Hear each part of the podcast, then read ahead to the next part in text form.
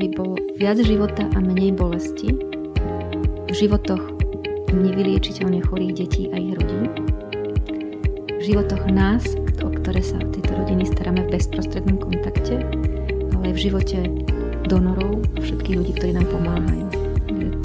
Toto nie je len pre deti a rodiny, ale ako keby, toto je to, čo vlastne chceme. Vítajte v podcaste Rozhovory MD. Moje meno je Tomáš Havran a rozprávam sa s lekármi zo Slovenska a Čiech, ktorí zdieľajú s nami ich príbehy a skúsenosti. Vždy nás teší, keď nám napíšete, že niečo, čo ste si vypočuli v podcaste, vám otvorilo oči, možno trošku vás nasmerovalo. Takže neváhajte, napíšte nám na Instagrame alebo hoďte nejakú storku, veľmi nás to poteší.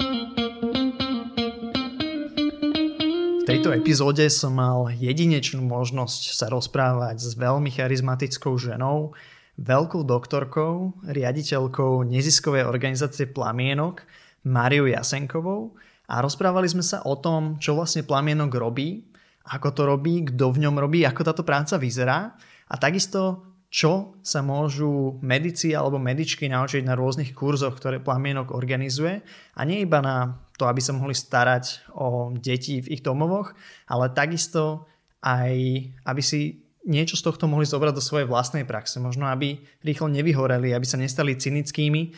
Takže o tomto všetkom sa budeme rozprávať s Mariou Jasenkovou. Nech sa páči. Dobrý deň, Maria. Dobrý deň, Tomáš. bežne, bežne vítam hosti v podcaste, lebo sme u nás v štúdiu nahrávame, teraz je to iné, lebo nahrávame u vás v Plamienku. Vítajte a teší nás a sme radi, že môžeme takto aspoň pomôcť. A vy tu máte vlastne komplet nahrávacie štúdio, aj preto, že nahrávate vlastný podcast. Čomu sa vlastne venujete v tom podcaste?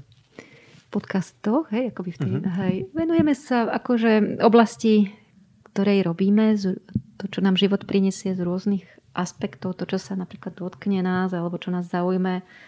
Tak, takže máme veľmi rozmanité podcasty.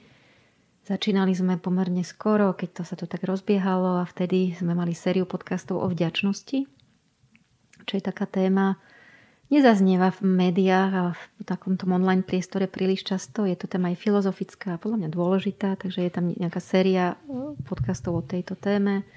Vydávame knižky, čiže sú tam podcasty o, o knihách. Aj teraz nedávno sme vydali jednu ako pomoc mutiacemu priateľovi. Je tam podcast s ilustrátorkou. Sú tam potom podcasty o paliatívnej starostlivosti, sú tam podcasty s rodičmi z oblasti smutenia, rodič, s rodičmi z oblasti tej domácej starostlivosti o nevlíčiteľne chore deti, o ktoré sa staráme. Sú tam podcasty so zamestnancami našimi. Tak ako keby zdieľame život tom, čo ži- v tom, čo, v čom žijeme, také v oblastiach, ktoré sa nám dajú byť zaujímavé, možno pre iných, že by mohli inšpirovať iných ľudí. Tak uh, asi toľko. Tak my máme teda iba jeden podcast a tými poslucháčmi sú väčšinou medici, medičky, mladí lekári. Tak ktorý z týchto podcastov viete odporúčiť nejakú takú epizódu, ktorá sa vám zdá taká najvhodnejšia, že keby mhm. niekto mal začať s týmto? Sú tam dva podcasty. Z mm-hmm. Jeden je s doktorkou Veronikou Jandovou. Ja teraz sa priznám, nespomínam si názov, ale ona je mladá lekárka v tejto chvíli na materskej práci. Nechcem povedať dovolenke. Mm-hmm. A, a hovorí o tom, čo keď prišla do Plamienka ako mladá lekárka po skončení vysokej školy, takže aké to pre ňu bolo, aké to je. Je tam aj podcast um, s doktorkou Mikeskovou, čo je moja kolegyňa, dlhoročná aj priateľka. Pracuje v tejto oblasti skoro 20, vyše 20 rokov, tak hovorí o tom, čo to pre ňu znamená po taký, takejto dlhšej dobe.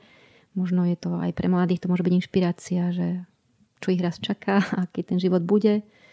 Sú tam potom podcasty o mýtoch v paliatívnej starostlivosti, je také tak možno aj pre mladého lekára, ktorý začínal pre medika, že čo vlastne tá paliatívka je, tak asi tieto tri ma tak napadajú.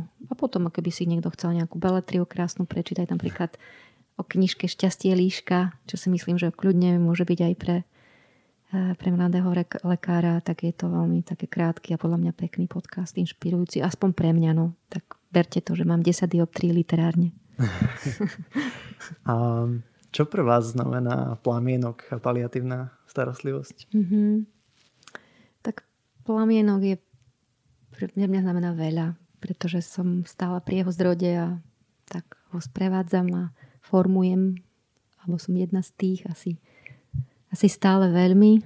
Akože prijala by som si časom, aby, som, aby tento môj podiel nebol tak veľký a tak verím, že mi to život raz daruje, uvidím, neviem. Um, a je to moje trošku dieťa a um, je to oblasť, ktorá mi dáva fakt, že naplnenie životné a je to moje poslanie. Myslím si, že som prišla na tento svet preto, aby som pomáhala nevyliečiteľne chorým deťom a ich rodinám spôsobom, akým viem a nejako prispela k tomu, aby sa mali lepšie.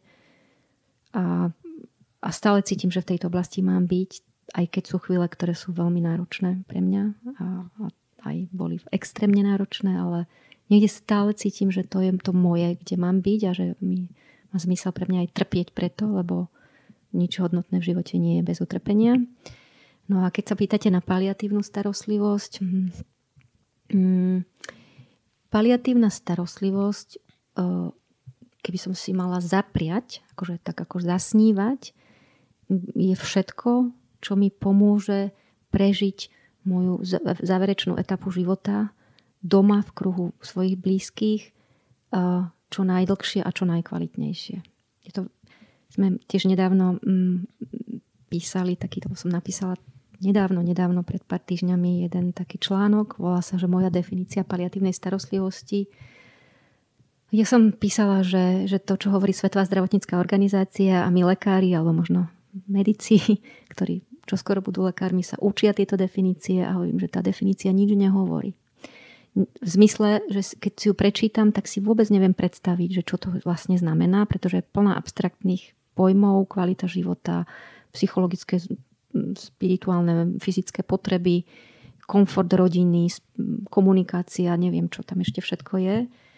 A vlastne, keď si to prečítam, tak neviem nič. Takže si hovorím, že majme tú vlastnú definíciu, tvorme si ju počas života a má to veľký dopad na nás, aj na našich blízkych, tak asi, že ako by som chcela žiť, keď sa bude môj život, budem niekde cítiť, že môj život sa blíži ku koncu, alebo bude to život mojich blízkych, tak aby som žila čo najkvalitnejšie, čo najdlhšie, aby som mohla byť s ľuďmi, ktorí ma majú rádi, aby som mohla byť doma. A môžeme to potom rozvádzať medzi medicínske aspekty, neviem, sociálne, že akoby pomoc, od koho budem potrebovať a tak. Ale to je mm. asi na dlhšiu debatu. No, verím, že by ste o tom vedeli rozprávať asi hodiny a hodiny. A ako sa medička, potom absolventka dostala k tejto téme, ktorá je naozaj veľmi špecifická je to ako taký paralelný svet trošku a voči takému tomu svetu, čo žijeme dennodenne, ale pre niekoho je to úplne ten svet. Tak e, ako bola tá cesta k tomu? Ja som to nejako špeciálne, nejako, že by som si to rozumom vyberala, tak to nebolo. Tak ma nejak život viedol. Keď si spomínam, že som bola na vysokej škole, a som teda študovala v Práhe na druhej lekárskej fakulte a bývala som na internáte na Břevnovie. A mm, tam je taká, taká krásny park a záhrada, Břenovský kláštor, okrem iného Karel Kryl. Tam ho pochovali, keď zomrel, alebo teda tam bol vystavený.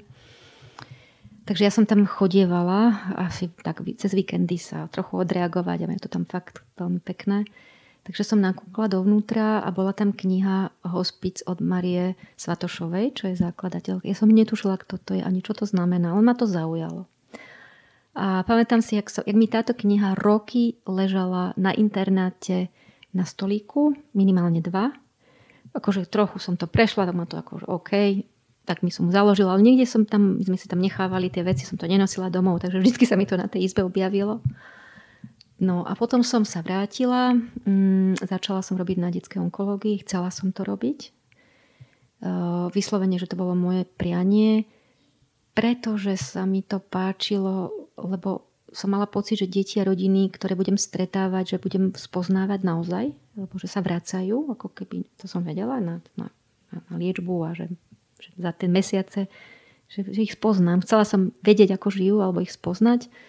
A potom mi to prišla veľká neznáma, že fú, že tak tá rakovina, že nikto nevie, prečo to je, tak ako raz sa to musím dozvedieť. No, musím povedať, že som bola naivná.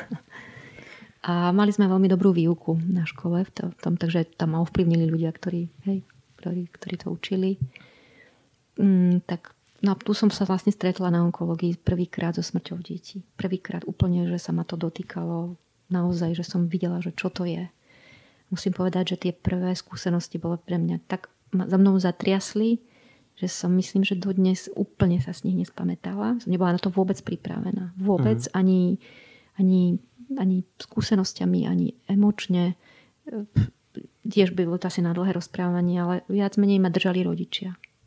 Otázka, či sa dá na to aj byť uh, pripravený, že to sú predsa také skúsenosti. No, nedá sa byť pripravený asi na žiadnu smrť, mm. tak si to myslím dodnes, ale, ale taká tá vnútorná nazvime to flexibilita, stabilita, skúsenosť. Mm-hmm. Um, nebráni bolesť, ako tá bolesť je tak či tak, ale, ale nestráca sa pôda pod nohami. Aspoň teda ja to tak cítim. Ja som nebola schopná rozprávať potom, keď sa mi to prvýkrát stalo v nemocnici. Plakala som a vôbec som nebola schopná mam, mamine um, povedať ani slovo. A vedela som, že ona drží mňa a nie ja ju a niekde som cítila, že, že som ako že viac potrebujem takú podporu v tejto krízovej situácii ja ako ona, alebo som, že by sme aspoň vyrovnané mohli byť. Uh-huh. Ani tam som vtedy nebola. Takže to boli prvé skúsenosti, ktoré boli náročné a vedela som, že je to o mne a nie o nej. Takže som sa tak začala vrtať v sebe, že čo sa to vlastne so mnou deje, že takto reagujem. Uh-huh a zároveň ma to lákalo, zároveň tá téma bola blízka, tí deti mi boli nesmierne blízke. Mm, aj rodičia, mala som s nimi aj dodnes dobré vzťahy a myslím, že to od nich som, najviac lásky v živote som dostala od nevyliečiteľne chorých detí a ich rodičov. To poviem aj dnes po 20 rokoch vyše práce, 25 už pomaly. Mm, takže niekde mi to tak asi život priniesol. A potom som sa tým začala odborne zaoberať jak to sa vo svete robí a, a proste keď ma deti prosili, aby, že, že by chceli ísť domov, ja som vedela, že to je to jediné, čo im vieme možno ponúknuť z prianí, ktoré majú. Je to prianie dôležité a už keď to nevyplníme teraz, tak to pravdepodobne nepôjde za nejaký čas, už vôbec nie. Takže ma to niekde burcovalo vo vnútri a hľadala som akože ako to, ako to urobiť alebo čo, ako im vieme pomôcť. Vedela som, že sama to nezvládnem, to nie je vec na jednu alebo pomoc jedného človeka, to nie je možné. Že som si uvedomovala, že to by malo byť nejako institucionálne alebo skupina ľudí, že tu musíme byť. No, dlhá história. Dobrodružstvo. Hej, čiže potom ste nejako toho chopili a postupne vznikla vlastne nezisková organizácia. A, a áno, ja v ktorých som... Priestor, v ktorých priestoroch sedíme dneska. Áno, je to dlhá, dlhá história takých všelijakých období. Koľko vlastne už plamienok eh, existuje? No, mm, oficiálne bolo, my máme takú prvý, najprv vzniklo občianske združenie mm-hmm. plamienok, pretože ja som ani netušila vtedy, že či je nejaký rozdiel medzi občianským združením a neziskovou organizáciou. Ani som nevedela, jak sa to robí. Vtedy ešte v podstate ani veľmi mobily až tak nefungovali a internet bol sa len rozbiehal. Takže nebolo dostatok informácií mm-hmm. a takže sme založili občianske združenie, to bolo v roku 2003. A keď sme potom riešili zdravotnú licenciu a vôbec povolenia všetky na vykonávanie zdravotnej starostlivosti doma, tak sme zistili, že to občianske združenie nemôže mať, lebo na to nie je stávané, takže sme vlastne museli ho pretransformovať na neziskovú organizáciu, ktorá vznikla v roku 2005. Mm-hmm. Ako, ale reálne je to, by som povedala, prvá myšlienka vznikla v roku 2000. Hej. A potom sa k tomu asi nabalovalo okrem tej starostlivosti aj všetko okolo, hej, nejaký fundraising, nejak, nejaký ďalšie drobnosti. S tým vám niekto pomohol? Alebo ako... Čo, bolo to intuitívne. Uh-huh. Postupne prichádzali ľudia. Vždy sa objavil niekto, kto nám pomohol. Alebo uh-huh. najprv si pamätám, že som mala 4000 korún slovenských plat. Z toho boli prvé mobily. Bývala som u rodičov ešte v tom čase, čiže nemala som nejaké veľké výdavky za iné veci. A vyše tisíc korún išlo na mobil, pretože bol vtedy tak strašne drahý, že tie telefonáty, a to sa nedalo inak urobiť ako po pri práci a pomedzi ten pracovný plný úvezok, ako keby telefonovať, čiže pev, po, telefonať lacnosť pevnej linky nebolo možné. Mm-hmm. Takže štvrtina platu išla na mobil. No a potom sme proste zobrali zlaté stránky a zobrali odtiaľ 10 adries, dneska sa na tom smejem. Dneska by to absolútne neobstálo a z toho jeden pán sa nám ozval, dal nám prvých 10 tisíc slovenských korún. Strašne ma mrzí, že neviem ani, nepamätám si meno, už je to dávno, ani neviem ani ako sa volal. Myslím, že som, pfú, akože bolo to bez darovacej zmluvy v tom čase. Zomrela mu manželka, povedal mi, že, že viete, že, že dávam to dávam, že nie som si istý, či to použijete dobre, ale tak akože nie, už to netreba. Takže no, dá, to bolo také na rozbeh dobré. Na rozbeh dobré, ako ak ma niekto niek, počuje náhodou, veľmi by som mu chcela poďakovať, lebo bol fakt naozaj prvý darca a dôveroval. Ne, nepoznal nič a len dal z, bez nároku na čokoľvek. Mm-hmm. A boli to vtedy veľmi veľké peniaze, keď zoberiete, že plat lekára bol 4000 korún. Takže to je 2,5 násobok mzdy, tak akoby, ja som si to vtedy neuvedomovala. Dneska spätne, hej, že tak vidím, že, že to bol taký dar veľký a potom sme mali koncert v UPCčku a tam nám tiež ďalších 10 tisíc vyzbierali. No aby som to celé skrátila, za 30 tisíc korún sme kúpili prvý, prvý počítač, ktorý bol do, do mňa, u mňa doma v byte, to neskôr a, a jedného kamaráta som uprosila, aby tlačiare nám dala. Tak to, sme, to bol úplne začiatok a postupne. Akože nebolo to nič akoby dopredu strategicky premyslené, naplánované Plamienok o tom nie je a nikdy nebol. A asi Hej. pravdepodobne ani nikdy nebude, aj keď dnes plánujeme viac ako predtým. Presne, že išlo to tak úplne organicky očividne. A dneska a sa venujete jednak starostlivosti, ale takisto aj vzdelávaniu. Čo teda vlastne všetko robíte v tých rôznych sekciách? Tak o, naša hlavná vízia, keď to mám tak uh-huh. povedať, čo je to, čo čo vlastne chceme spoločnosti dať alebo k čomu chceme prispieť, tak je, aby bolo viac života a menej bolesti v životoch nevyliečiteľne chorých detí a ich rodín, v životoch nás, o ktoré sa o tieto rodiny staráme v bezprostrednom kontakte, ale aj v živote donorov a všetkých ľudí, ktorí nám pomáhajú. Že toto nie je len pre deti a rodiny, ale ako mhm. keby toto je to, čo vlastne chceme. A keď to rozdrobím na drobné, že čo to vlastne znamená v tej praxi, tak jednak je to mm, priama starostlivosť o deti a rodiny doma. To je asi to, to hlavné, čo aj o plamienku sa vie. Čím sme začali a stále pokračujeme, čiže nevyliečiteľne chore deti, nemusia byť v nemocnici, e, môžu byť doma, lekár, sestra, psycholog, sociálny pracovník, prípadne ďalší odborníci chodia za nimi pravidelne domov. A to, čo tá starostlivosť odborná, ktorá by inak bežala v nemocnici, beží doma so všetkým vybavením, ktoré im dávame zadarmo a nakupujeme alebo získavame. A potom je tam aj taká tá ľudská stránka, hej? čiže to je, to je tá jedna oblasť. Druhá oblasť je oblasť smutenia a strát, čo tiež na Slovensku zatiaľ nie je veľmi e, oblasť rozvinutá. By som si fakt prijala, aby sa to časom posúvalo. Totiž časť ľudí E, ktorí stratili niekoho blízkeho, či už je to dieťa alebo dospelý, ale špeciálne deti, ktorí stratili niekoho blízkeho, čiže to súrodenec, rodič, starý rodič, zvieratko alebo niekto iný, potrebujú odbornú pomoc. Je to asi tak 20% zhruba zo všetkých týchto smutiacich ľudí, lebo smutok nie je choroba, je súčasť života, mm-hmm. ale niektorí potrebujú pomoc, odbornú pomoc a bez tej odbornej pomoci ten život je náročný.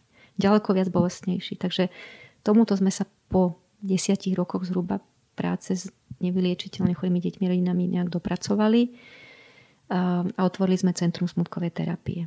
Zase nás život akože nasmeroval sám, pretože my sme to videli v rodinách, že iba niektoré rodiny z nášho pohľadu potrebujú odbornú pomoc. Väčšina z nich nie, pretože ak sa podarí ten život naozaj prežiť, ak sa dá čo najplnšie povedať veci, ktoré by mali byť vypovedané a tak a majú rodičia pocit, že tých detí netrpeli neznesiteľne, tak to zvládajú mnohé rodiny s podporou okolia rodiny. Ale niektoré z rôznych väčšinou dôvodov, ktoré bezprostredne nesúvisia s umrtím dieťaťa, e, či už sú to opakované umrtia v rodine, problematické vzťahy a tak ďalej, tak tieto rodiny potrebujú pomoc. No my sme takto akože chceli to centrum otvoriť pre nich a zistili sme, že je to malé percento tých našich rodín, že ďaleko viac potrebujú pomoc rodiny, kde dieťa zomrelo mimo uh-huh. a hlavne potrebujú pomoc deti, ktoré stratili rodiča.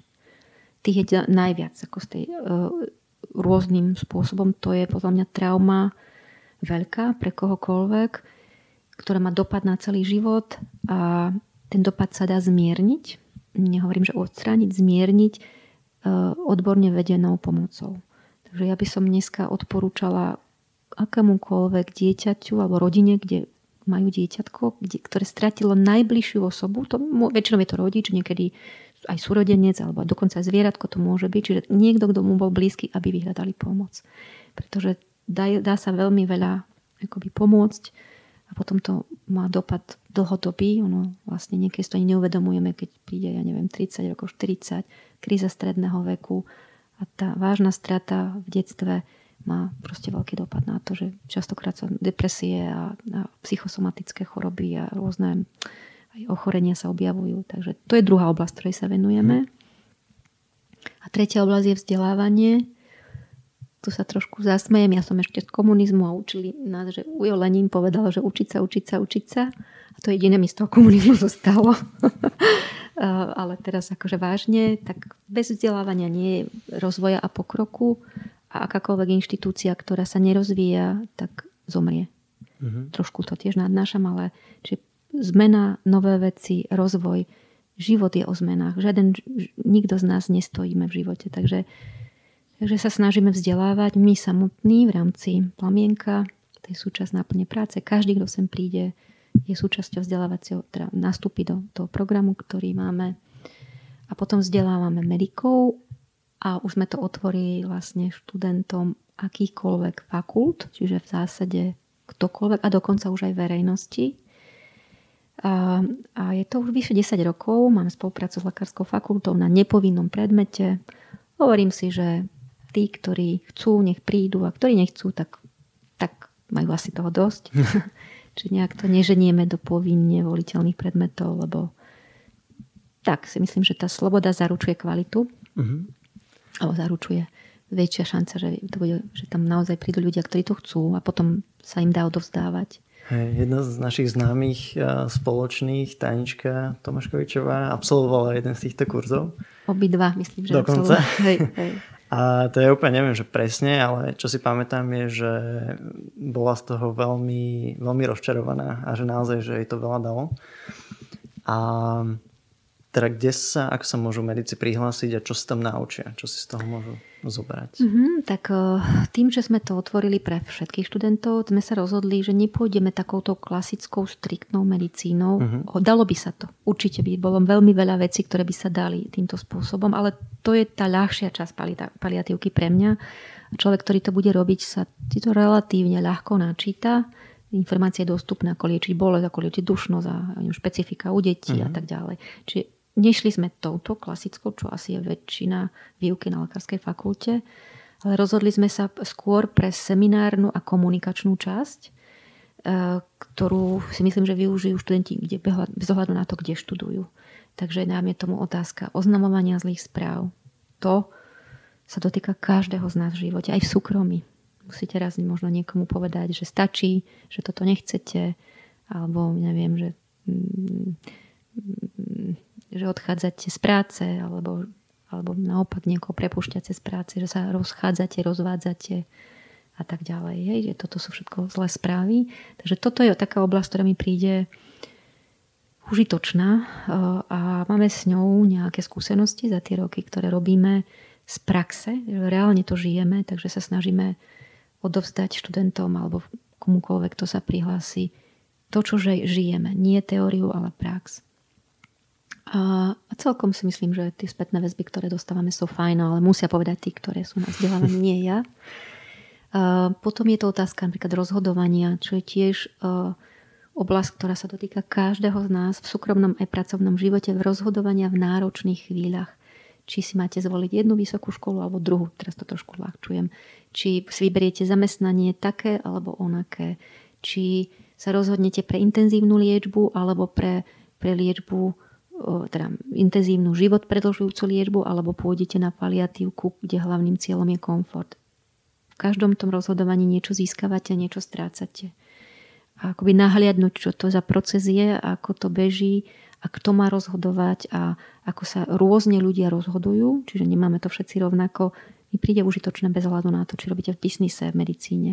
Takže tiež sa snažíme ponúknuť to, čo reálne v praxi robíme, alebo ako, čo si o tom myslíme, a už potom si každý môže urobiť nejaký ten svoj vlastný zá, akoby záver. Mm, mne sa veľmi páči, ako komplexne to celé beriete, že naozaj to je iba o tej technickej starostlivosti, ale naozaj aj o takom tom sebaspoznávaní, nejakom um, rozvoji svojich zručností na to, aby potom tá starostlivosť mohla byť podávaná najlepšie, ako sa dá.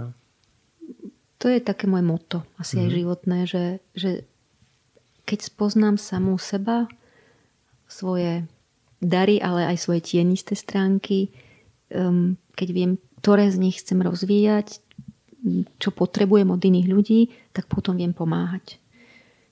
To je, čiže toto je vlastne celá tá činnosť plamienka je na tomto postavená. Čiže aj tie vzdelávania, to nie je o tom, že niekomu hovoríme, čo majú robiť, ale skôr ako sa my pozeráme na seba, ako tie ako, ako otázky niektoré, ktoré si kladieme. Je to také o, o seba reflexii veľa. Aj, aj keď samozrejme sú tam aj oblasti, ktoré musíte vedieť, aby smutenie má určité svoje charakteristiky. Niečo treba aj načítať, že nie je to len. Mm. No a, a potom ešte jedno to ma napadá, že že ne, neverím na, na delenie ľudí na silných a slabých. Neverím na delenie ľudí, že tých, ktorým treba pomôcť, tým chudákom a my silní, ktorým pomáhame. Uh-huh. To proste život má, som o tom presvedčená, že tento koncept životný nemôže byť dlhodobo funkčný. Takže je to o tom, že ja pomáham vám alebo tebe v jakej jednej oblasti a ty pomáhaš mne a, a ja som síce profesionál, alebo, alebo aj som lekár, alebo sestra alebo ktokoľvek, ale v istej rovine sme rovnako na to. Ako v tej ľudskej rovine sme, není medzi nami veľký rozdiel. Takže ako, ak mám byť, akože, ak mám byť, eh, ak moja pomoc má byť naozaj účinná a, a ľudská, tak veľmi dobre si musím byť vedomá, čo získavam tým ja. Uh-huh. A keď viem, čo získavam, tak, tak potom viem lepšie vycítiť, čo potrebuje ten druhý. Takže je to taká, taká filozofia práce, že, že viac, veľa venujeme času seba, sebe samému a to, ako fungujeme my. Mm-hmm. Takže teraz o tej filozofie, k tej praktičnosti, že ako, to, ako, vyzerá taká bežná práca v plamienku nejakého lekára. Keď teraz sa rozhodnem, že idem pracovať s plamienkom, alebo pre plamienok, alebo v plamienku, tak čo to znamená? Teraz už nepracujem v nemocnici alebo pracujem naplno u vás? Mm-hmm. Ako vyzerá môj bežný deň? Mm-hmm. Uh, poviem, myslíte, máte na mysli teraz niekoho, kto skončí školu, hej? No, napríklad absolventa. Absolvent, mm-hmm. hej? Mm-hmm. Máme tu veľa mladých ľudí, veľa absolventov. Mali aj v plamienku, nie pre každého to bolo nakoniec, ale skúsenosť verím, že to všetci ocenili. Takže skončíte školu, poviete, že by ste radi skúsili získať, získať teda nejakú prax v tejto oblasti a zistili, či to vôbec pre vás je. Kým človek neskúsi, tak je to ťažko si predstaviť. Takže uh-huh. ten prvý rok je o tom, že, že, sa, asi, že, sa, že sa dozvieme odpoveď na otázku, je to pre mňa. Ste tu na plný úvezok, ste tu v bežnej pracovnej dobe, u nás teda od 8. do pol 5. Zapíšete sa do atestačného oboru pediatria, uh-huh. môžete sa zapísať hneď mm, necirkulujete ten prvý rok, aby ste sa tu zorientovali a boli schopní proste fungovať v rámci týmu. Po roku, keď sa dohodneme, že si poviete, áno, je to oblasť, ktorú chcem robiť a spôsob, ktorým plamienom robí, mi vyhovuje a my povieme, že my vás chceme ako lekára, tak uh, začínate cirkulovať. To znamená, uh, podľa atestačného programu hej, si urobíte plán na tých najbližších 4 roky v tejto chvíli, ak sa dobre pamätám, je atestácia v pediatrii 4 roky. A deň vyzerá tak, že prídete ráno na 8 do práce, je sedenie, na ktorom sú úplne všetci klinici, odovzdá sa služba. Službu má jeden lekár hlavný, ktorý väčšinou sú starší, skúsení, ktorý dvíha telefóny rodinám a niekto je do príslužby, buď lekár alebo sestra. Lekár mladý, teda ten ktorý nastúpil po škole, je do príslužby eventuálne. Obidvaja sú doma počas noci, ten hlavný dvíha telefóny, rodiny majú číslo a vyhodnocuje telefonáty. Väčšinou rodičia volajú, keď sa niečo deje, väčšinou je to zdravotná záležitosť, čiže ten lekár, ktorý tie rodiny pozná, vie, aké vybavenie sú doma, má nejaké skúsenosti, zváži, či to je len na telefonát, alebo treba ísť. Ak treba ísť, zavolá mačiemu alebo sestre, stretnú sa v plamienku, zoberú veci, ktoré potrebujú a idú. Mm-hmm. Máme deti do dvoch hodín jazdy do Bratislavy, hej, čiže tak zhruba tretina Slovenska. Ak sa v službe v úvodzovkách nič nedialo, alebo boli len telefonáty, tak prídu ráno do práce, ráno odovzdajú služby. Raz týždenne plánujeme návštevy, čiže po odovzdávke služby sa povie tie návštevy, ktoré sme naplánovali platia, alebo to vymeníme, niekedy sa to vymení. Chodívame na návštevy po dvoch, čiže sa urobia dvojice podľa toho, čo na tej návšteve treba a aké sú naše možnosti. Takže niekedy je to lekár sestra, niekedy je to starší lekár, mladší lekár, keď treba zvieme, že to je OK a že by sa ten mladší od toho staršieho mohol niečo naučiť. Keď sa riešia sociálne, tak je sociálny pracovník. Čiže urobia sa, urobia sa nejaká kombinácia, prejde sa, čo chceme na tých návštevách na tej konkrétnej, že čo by sme tak chceli, čiže nejaký plán alebo nejaká stratégia, čo neznamená, že sa to urobí, ale aspoň nejaká vízia. Ide sa autom, maximálne teda to je dve hodiny podľa toho, kde dieťatko býva, kde bývajú teda e, návšteva trvá asi hodinku a pol štandardného typu, čiže nie je to krízová návšteva, tá trvá podľa toho, koľko treba, väčšinou aj viac. Ako vyzerá návšteva? Prídete do rodiny, oni väčšinou nás už poznajú, sadneme si, um, buď nám dajú nejakú kávu, čaj, vodu, alebo nič, podľa toho ako kedy. No, bežne začne rozhovor, ako, ja neviem, ako idú dní, alebo ako keď prídete na návštevu, to sa nedá mm-hmm. plánovať. A, a potom sa to odvíja a to už je tá kreativita, akoby to už je to, čo život prinesie. Čiže niekedy rodičia alebo deti riešia, čo by oni chceli, alebo sa objavia nejaké ťažkosti, ktoré, ktoré ani o nich nevieme a až na návšteve sa to objaví, alebo naozaj my niečo prinašame, alebo to chceme s nimi prebrať. Čiže to už je taký mix toho, čo život prinesie a čo mhm. dajme tomu chceme. E, niekedy sa delíme, že niekto je s dieťatkom a niekto je s mamou alebo s rodičmi, niekedy sme všetci spolu, niekedy sa venujeme súrodencom, že jeden z nich ak je tam dieťa, hej, zdravé, podľa toho, ako je veľké, ako je staré. Niekedy je to o, o nejakej takej skôr tvorivej, kreatívnej, zábavnejšej činnosti s mamou napríklad, ktorá je preťažená, tak občas.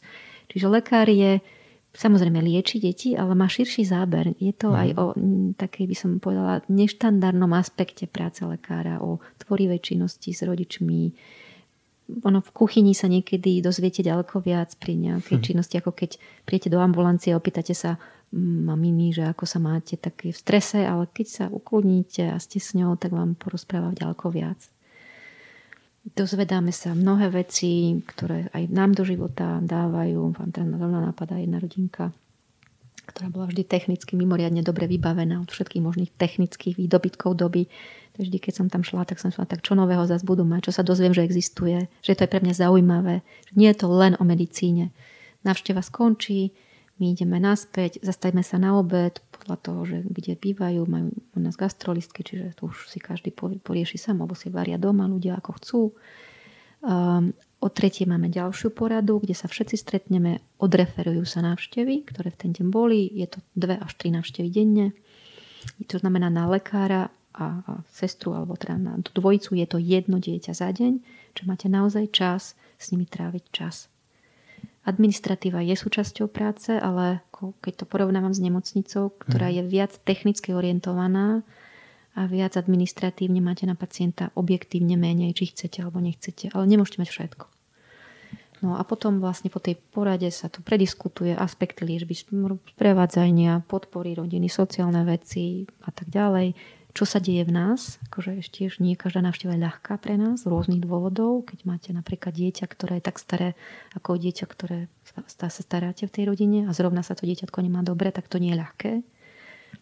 A tak ďalej. Veľa vecí do toho vstupuje, mm. alebo vás nejaký rodič dráždi, alebo čokoľvek, alebo naopak je vám extrémne blízky a zasahuje to do toho vnútorného života, tak um, sa to snažíme zdieľať. No a potom skončí porada a ešte nejakých 30 minút na záznam do chorobopisu. Robíme to online, máme taký program na to. Ak práca končí 16.30, e, niekedy aj skôr, ak sa to dá. A snažíme sa, aby fakt išli všetci domov a žili to, čo iné niečo ako okrem plamienka. To je mhm. štandard, mm. a potom sú neštandardné dni, ale to je všade. Jasné. Čo sa takí bežní lekári, alebo teda nebežní, ale iní lekári ako v plamienku, mohli by sa naučiť z týchto vašich nejakých štandardov, procesov, nejakých vecí, ako robíte túto svoju prácu? Jednak si myslím, keď to porovnám za seba, robila som pomerne dlhé roky intenzívne v nemocnici, mm, aj takú akože akutnejšiu medicínu a teraz robím prevažne, robím iba domácu medicínu. Um, mm, ako sa dá kvalitne liečiť aj v domácom prostredí a, mm, a spoliehať sa samozrejme na prístroje, tie, ktoré máme doma, ale hlavne na, tú, na ten kontakt a na vyšetrenie, na rozhovor. Proste v nemocnici sa spoľahnete na prístroje a na konziliárov. To znamená na iných odborníkov. Mm-hmm. A túto um, prvú líniu musíme urobiť my. Čiže tú reálnu medicínu kontaktu sa tu podľa mňa e, v kratšej dobe získa mladý lekár viac skúseností. Poviem príklad, um, dieťa nespí v nemocnici z rôznych dôvodov, tak sa volá psychiatr. U nás dieťa nespí, riešime prečo nespí, um, čo sa vlastne v rodine deje, ako to súvisí s diagnózou, aké máme bežné lieky, ktoré my môžeme uh, dávať, prípadne odkonzultujeme psychiatra. A potom to rieši ten konkrétny lekár, ktorý tam bol priamo s rodičmi. Takže e, taká tá kontinuita liečby v rôznych oborov je ďaleko väčšia u nás ako v nemocnici. Um, akútne situácie sú aj u nás. Um, sú náročné, hej, že nie je to ľahké pre lekára, ale nikdy nie je sám. Minimálne sú dvaja, alebo má skúseného za chrbtom vždy. Mm-hmm. A, mm, čiže zvládanie krízových situácií aj medicínsky, aj komunikačne má tu úžasný tréning.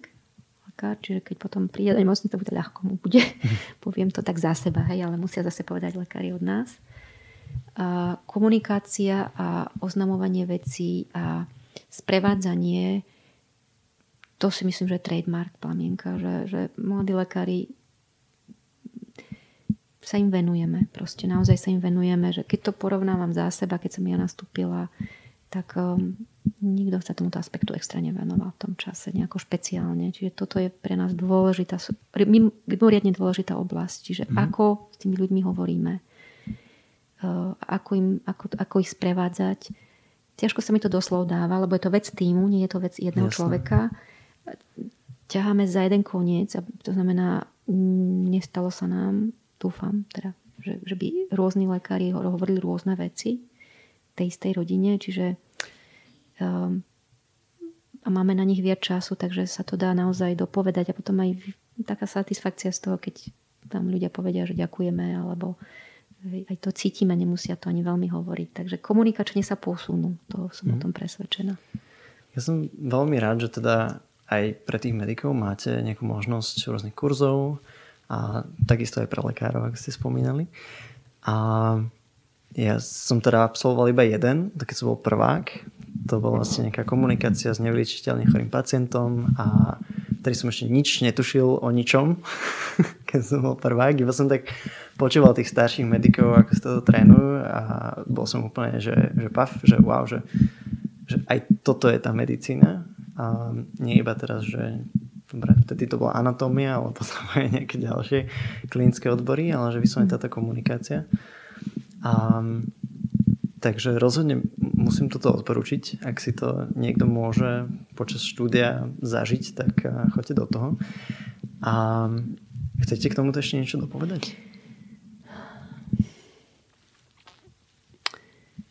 Premýšľam, že čo k tomu dodať. Ja si pamätám, keď som nastúpila, tak ma bavili. Ja mám rada techniku a mám rada mm. akože um, aj také tie tú klasickú medicínu. Hej? Mm. Tá klasickú v zmysle zameranú na vyšetrovanie, exaktnosť, um, presné dávkovanie, kombinácie a tak. Že mi je to blízke.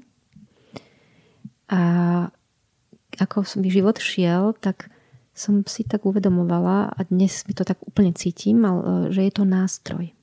Že to nie je cieľ. Mm.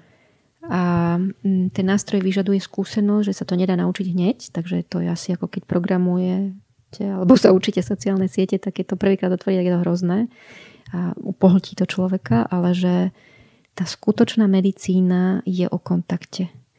Um, a o intuícii, je to veda a umenie zároveň, takže možno by som len po tých rokoch chcela tak za seba povedať, že tí, ktorí študujete, že určite choďte aj, aj na, za, tie, za, tie, za tými výdobytkami techniky, vedy, medicíny, genetiky, neviem čoho ešte všetkého, technológií. ale že by som za seba k tomu pristupovala ako k nástroju, ako niečo, čo mi má len pomôcť byť v kontakte a lepšie pomôcť. Že tá komunikácia, intuícia a umenie, bez toho sa medicína nezaobíde. A, ak, a že venujme pozornosť obom stránkam, mm. nie len jednej. Ja sa ešte vždy na konci hostí pýtam pár takých krátkých otázok. A tým, že máme teda trošku obmedzený čas, tak minimálne sa spýtam jednu, že ako knižku by ste odporučili medikom, medičkám, či už z tejto témy, alebo aj niečo iné, čo by ich možno posunulo, alebo aspoň im spríjemnilo štúdium.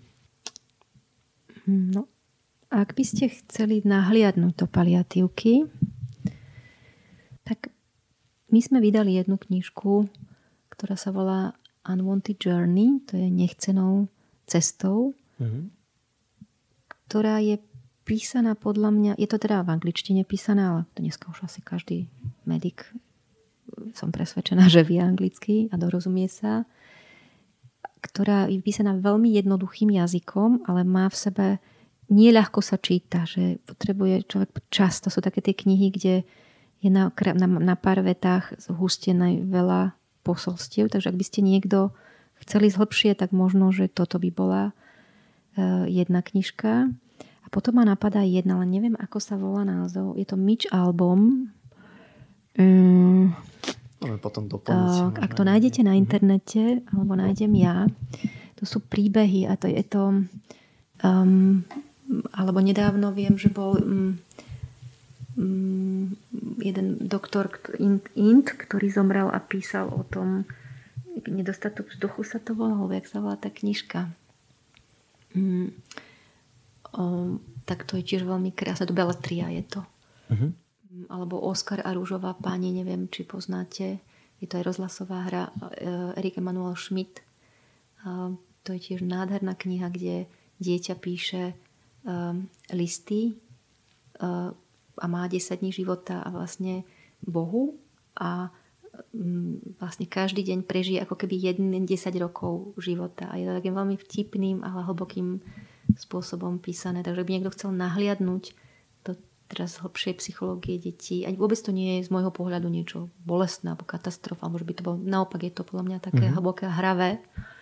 Najbližšou um, osobou mu je pani upratovačka v nemocnici, hej? pretože tá s ním trávi čas a, a s ňou ako keby rozpráva a tak to je taká veľmi, veľmi pekná knižka. Aj rozhlasovú hru viem, že, to, že je k dispozícii, takže dá sa aj vypočuť. Mne sa zdá, že práve toto ste odporúčili aj na tom kurze, mm-hmm. v tom prvom mm-hmm. ročníku, ktorý som absolvoval a teraz sa mi tak začína vynárať, mm-hmm. keď o tom rozprávate. To je, mne tie deti sú blízke, mm-hmm. takže akože knih, kde dieťa hovorí, teraz ma napadá jedna. Uh, rabina, rabin Natar, alebo jak sa to volá, Tagore, to bol tiež indický spisovateľ, dostal Nobelovú cenu a volá sa to Poštový úrad, Post Office. Uh-huh. Je to divadelná hra chlapca, ktorý je nevyliečiteľne chorý, nádherná, zasadená do indickej kultúry a nakoniec vlastne on zomiera, ale rozhovory, ktoré má a ako ho sprevádzajú ľudia, je beautiful. Že to má presah, hej, že z toho si akoby ja čerpám do vlastného života. Imaginácia detí. Deti sú schopné hovoriť o veciach, ale hovoria o tom nepriamo, tak to je nádherná kniha. To prečítate za dve hodinky. Mm. Ale mhm. zase, ak chcete ísť do hĺbky, tak, ide, tak môžete to aj dva dní, aj, aj, aj viacej čítať. Veletria ponúka veľa mm, v tejto oblasti, dokonca by som komunikačnej. Teraz nehovorím o medicínskych mm-hmm. dávkach, tak to, to je um, Oxford Book of Pediatric Palliative Care, keď ste chceli, hej, akože tam toho, toho za dávky, neviem čo, ale také tie hlboké veci Beletria, lebo si myslím, že to je téma, ktorá je stará ako je ľudstvo samé, Deti zomierali dávno a veľa, predtým našťastie teraz tie posledné storočie sa detská umrtnosť znížila, čiže bolo to niečo, čo ľudia žili a umelci a spisovatelia vedeli zachytiť v básniach alebo tento rabinata Tagore je jeden z mojich obľúbených. On písal aj básne, aj piesne, aj, aj, aj, aj, aj romány, aj uh, divadelné hry. Takže Post Office odporúčam. Ďakujem veľmi pekne za všetky odporúčania. Teraz na záver, kebyže nejaký absolvent alebo mladý lekár sa rozhodne, že tak predsa plamienok, čo je ten úplne že prvý krok, ktorý by mohol spraviť? Napíšte mi. Zavolajte mi. Stretneme sa, porozprávame, uvidíme. nejaký e-mail na vás alebo cez plamienok vás uh, Môže byť uh-huh. jasenkova zavinač plamienok.sk alebo info zavinač plamienok.sk. Všetky kontakty máme na webe. Jasné. Dokonca si hovorím, že možno aj nezáväzne. Ja vždy ten začiatok, ono, nikto nevie, do čoho ide, lebo uh-huh. to nemal asi veľmi možno, možnosť spoznať. A keď niekto skončí školu, má 24, nie, medicínu, podľa toho asi kedy nastúpil, 25, uh-huh. možno 26, to je vek, kedy ľudia začínajú budovať svoj vlastný život. Akože rodiny, deti, byt, hypotéky a tak ďalej.